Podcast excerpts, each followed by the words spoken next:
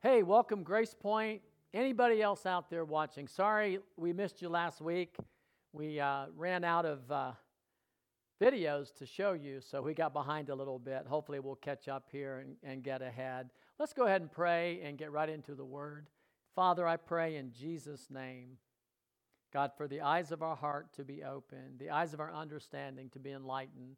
Lord, give us a spirit of wisdom and revelation in the name of Jesus, by your grace, Lord. Do that, Lord, by your grace. Open our hearts, open our eyes, open our ears. Amen. All right, I want to march right in to Matthew 13. I'm really excited about teaching on this. I actually woke up this morning and uh, couldn't go back to sleep. I, and I had so many things on my heart from this scripture and other scriptures related with it. So we'll see how we do, but I'm really excited to be teaching this today. I'm going to be reading from the New International Version. Matthew 13. That same day, Jesus went out of the house and sat by the lake. Such large crowds gathered around him that he got into a boat and sat in it while all the people stood by the shore then he told them many things in parables, saying, So before I get into this teaching, you notice that Jesus drew a crowd everywhere he went. Why do you think Jesus drew a crowd? It's probably different reasons you could probably offer up. The Bible says he didn't have any physical appearance of comeliness, which means beauty, that we should desire him. So it wasn't his physical appearance or stature. He didn't look any better than anybody else, according to the Word of God. Despite those pictures you see of him, that handsome, long haired Jesus, you know. Bible says he didn't have anything physical about him to draw us. Well, one of the things Jesus did is everywhere he went, he did miracles. And those miracles were a calling card of God's grace. And so people were hungry for miracles. But notice what he did once he did the miracles, once the people came, he taught them. And I often say this is one of the attributes of Jesus. If you are a disciple of Jesus, then the Lord wants to teach you. It's his heart's desire to teach you. He, he is fundamentally a teacher.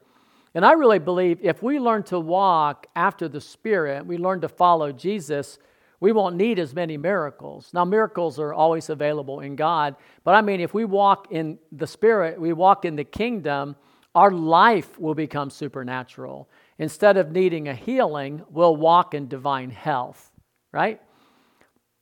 Instead of needing a financial miracle, we'll walk in the blessing of the Lord where our God supplies all our needs. Not saying that miracles don't happen when necessary, of course they would, but God wants to teach us so we walk in kingdom principles and we learn how to walk in the Spirit. If we can do that, uh, you know, God's will will be manifested in our life, and the Spirit will manifest daily in our life. So Jesus wants to teach people about the kingdom. A lot of times, the miracles were a calling card, uh, and it just drew people in. And then at that point, he wanted to teach. Now, Jesus also did, as we know, he did show and tell where he would talk about the kingdom and then he would demonstrate the kingdom. I'll probably say a little bit more about that here in a minute. But let's go on. Let's read this parable. So Jesus began to speak to them in parables, saying, A farmer went out to sow his seed, and as he scattered the seed, some fell along the path. Some birds came up and ate it. Some fell on rocky places where it didn't have much soil. It sprang up quickly because the soil was shallow. But when the sun came, the plants were scorched, and they withered because there was no root. Other seed fell among the thorns. They grew up, and they were choked. Still others fell on good soil, where it produced the crop, some hundred, some sixty, some thirty fold on what was sown. He who has ears, let him hear. I love that. Jesus says, He who has ears, let him hear. The disciples came to him and asked him, Why do you speak? To the people in parables. And he replied, The knowledge of the secrets of the kingdom of heaven have been given to you, but not to them. Whoever has will be given more, and he will have an abundance. Whoever does not have, even what he has, will be taken away from him. This is why I speak to them in parables. Though seeing, they do not see, though hearing, they do not hear or understand. In them it is fulfilled by the prophet Isaiah you will be ever hearing, but never understanding. You will be ever seeing, but never receiving. For this people's heart has become calloused. They hardly hear with their ears they have closed their eyes, otherwise, they might see with their eyes and hear with their ears, understand with their hearts, and turn, and I would heal them. But blessed are your eyes because they see, and your ears because they hear. For I tell you the truth, many prophets and righteous men long to see what you see and did not see it, and to hear what you hear and did not hear it. Now, there's a lot here that I'm not even going to be able to get through uh, tonight. I'm just going to kind of introduce this. But first thing I want to say, Jesus taught them in parables. And the disciples are like, why do you teach in parables? Because they're, you know, the people aren't understanding. And Jesus says something really, really puzzling to them. He said, The secrets of the kingdom have been given to you, but not to them. Isn't that interesting? And he, and he says, Whoever has will be given more, and he'll have an abundance. And whoever doesn't have, even what they have will be taken from them. What's the first thing you think when you hear that? Especially our generation. I think the thought you might hear like someone say, hey, that's not fair, right? Whoever has will get more, and whoever doesn't have, even the little bit they have, will be taken. That doesn't sound like communism to me or socialism. The guy that has will be given more. You ever heard the, uh, the saying, it takes money to make money? You ever heard that? It takes money to make money. Whoever has a lot of money, they're going to get more. And whoever doesn't have any, it's almost like boom, they get what money they have taken from them. I don't think that's fair. I don't think God necessarily thinks that's fair. But Jesus is saying the kingdom works that way. Now, why would that be? He said, The secrets or the mysteries of the kingdom have been given to you. I want to talk about one of those mysteries. Okay, but before I do, I want to go over this why. And, and even in this text, Jesus even tells you why that is. Do you think God doesn't want to give people wisdom? James chapter 1 says, If you ask for wisdom, God will not withhold it from you. He'll give you wisdom. The book of Proverbs, in many places in Proverbs, says, Cry out to God for wisdom, lift up your voice, and He'll pour out His Spirit on you. He will pour out His wisdom on you. So it is God's desire to give you wisdom. And, and, and to teach us. So, so why don't they? Well, he says they have ears, but they don't hear. And they have eyes, but they don't see.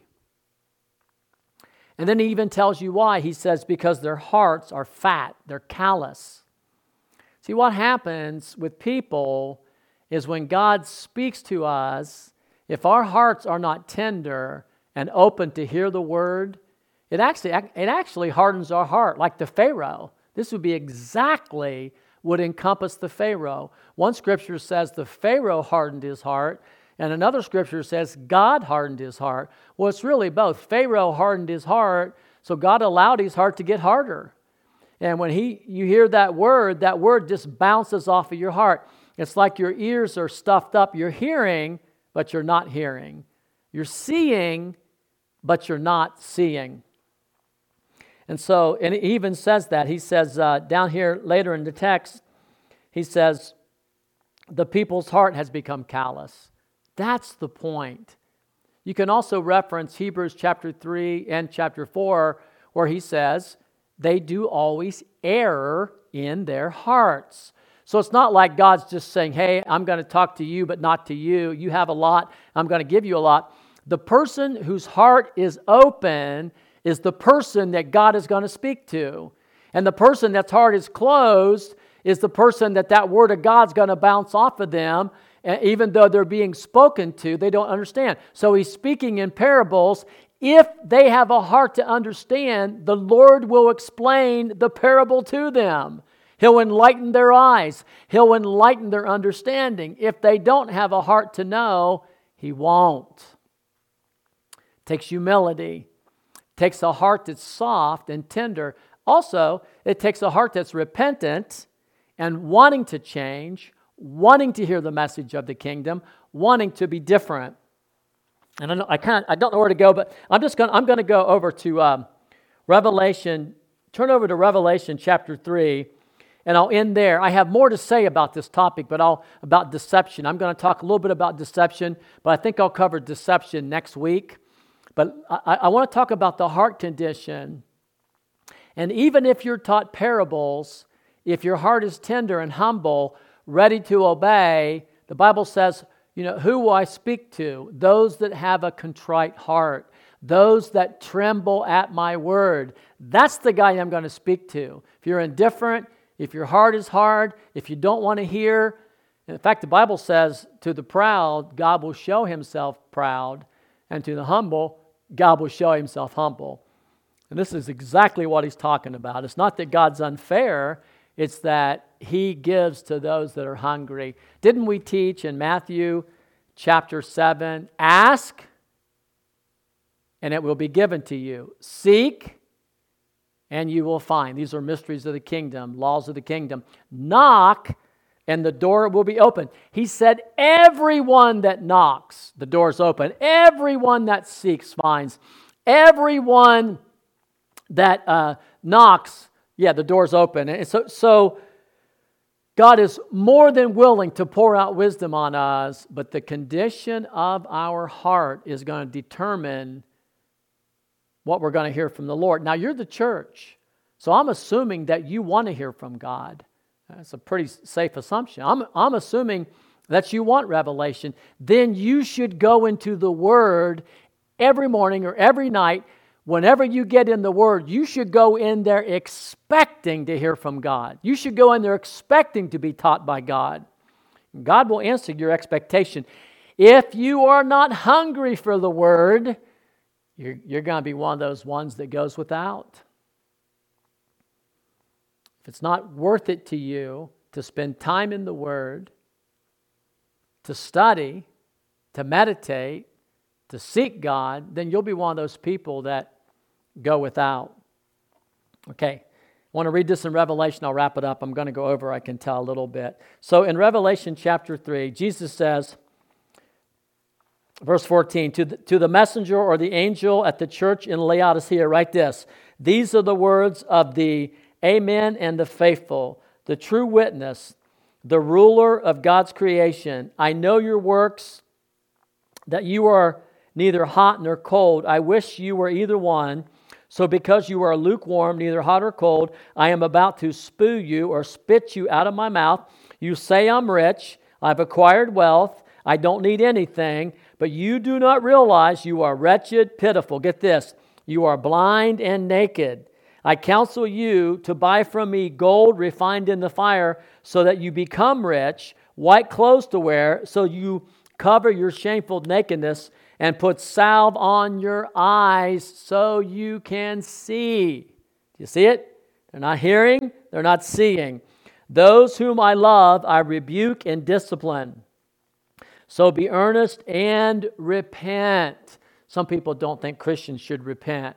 He's talking about not just renewing your mind, he's talking about changing your heart, changing your behavior, being afflicted, mourning and weep, humbling yourself before God, letting go of your sins, repenting, changing your direction. I stand at the door and I knock. If anyone hears my voice, notice this hearing my voice, and opens the door, I will come in and eat with him and he with me. To him who overcomes, I will give the right to sit with me on the throne, just as I overcame and sat down with my Father on his throne. He who has a, say it, who has a, say it out there, you're not saying it, YouTube has an ear to hear what the Spirit says unto the churches. Okay, so let me draw a conclusion to this. Again, he says they see, but they don't see. They hear, but they don't hear in their heart. if we're seeing, but we're not seeing, we're hearing and we're not understanding because our hearts are callous, we need to repent. Anoint our eyes with eye salve. Listen, knock at the door, and He's knocking at our door. Open up to the door of our heart and listen, and then we've got to repent. Repent from whatever has caused us to have a hard heart or an indifferent heart to God. If the Lord's correcting you, it's because He loves you. He disciplines every son that He receives, every daughter that He receives. He wants to pour out mysteries to you, He wants to pour out secrets to you. He wants to bless you. He wants to uh, pour out the fruits of the Spirit into your life. He wants to answer your prayer, but if your heart's fat and callous, got to change. That's the first mystery, the mystery of the human heart. We'll pick up there next week.